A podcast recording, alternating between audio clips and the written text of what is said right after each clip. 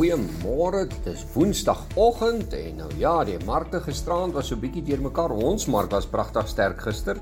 Julle sal net nou hoor, maar ek dink dit is as gevolg meneer Ramaphosa se idee rondom die die kragkrisis in Suid-Afrika. Ehm um, en ek kan maar vir luisteraars sê as daai plan net effe kan werk, dan kan hierdie ekonomie van ons baie baie vinnig baie beter lyk. So dit is goeie nuus. Ons hoop dit werk en omdat daar baie privaat maatskappye teen hierin betrokke gaan raak daarmee, kan ek glo dat dit gaan werk want by privaat maatskappye gaan dit oor dienslewering, wins natuurlik, maar hulle wil hulle kliënte behou en die oomblik wat jy dit doen, dan outomaties help jy die ekonomie. Maar nou ja, die Amerikaanse gisterand, hulle was so bietjie senuweeagtig. Onthou die Fed meeting ehm um, kom en daar's 'n besluit oor rentekoerse wat kom en almal is senuweeagtig daar.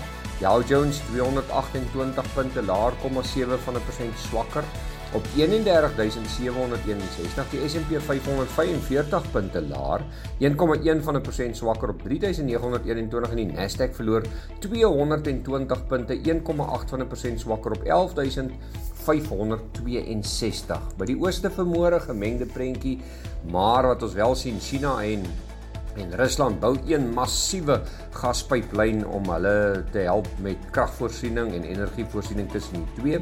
Nikkei van Japan vermoere net met positief 37 punte op op 27692. Die Hang Seng Indeks 312 punte laer is 1,5% swakker op 20592 en die Australiese indeks letterlik net 1 punt op op 6808.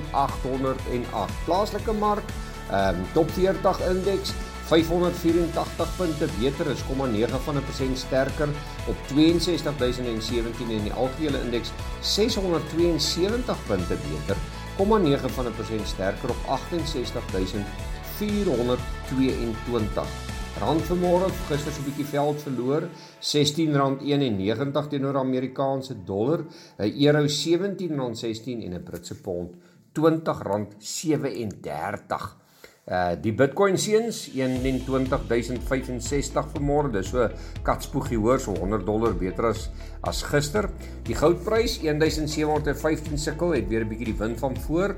Onthou hy het nou eendag by daai steen gaan vaskop by 1680. Ons hoop dit hou. Silwer 18.48 is ook so katspoegie laer. Platinum verloor 'n dollar 862 en dan die palladium prys 8 dollar beter op 2020. Brent olie um 104.50 eintlik nog so 'n bietjie hardnekkig uh sterk kan 'n mens amper sê. Sagte kommoditeite vir die boere. Uh Desember kontrak uh, witmielies R70 beter op 4296. Geelmielies R74 sterker op 4247. Koring R32 beter op 7042 sonneblom R13 beter op 10294 en soja 'n hele R207 op op 8329. So wat 'n eintlik 'n pragtige stygings daar as 'n mens daai eintlik kan dink. Maar dit kom omdat daar onsekerheid is dat van hierdie sagte kommoditeite nie uit die Oekraïne kan uitgevoer word nie want hulle het 'n ooreenkoms gehad, maar lyk vir my die Russe het dit nie eerbiedig heeltemal nie en toe 'n stad aangeval wat baie naby aan hierdie hawe stad is. Wel van die ander nuus, internasionaal, uh UBS se resultate stel te leer. Alibaba oorweeg 'n notering in Hong Kong. Walmart is nie so opgewonde opgewonde oor die toekoms nie. Hulle is bietjie versigtig. Suid-Korea se ekonomie doen beter as verwag. En dan plaaslik, ekskuus, Amplats se winste onderdruk. MTN en Telkom is steeds in 'n gesprek met mekaar en Sasol sê dat hulle sal die natref aanleg teen einde Julie weer aan die gang het. Dis eintlik goeie nuus want dit beteken dat ehm um, daar nie 'n tekort aan brandstof sal wees nie en ook uh, vliegtuigbrandstof sal meer beskikbaar wees. Nou ja, dis omtrent die einde van ons prentjie vir môre. Besoek gerus ons webtuiste www.fransklerk.com vir meer inligting en ons gesels weer.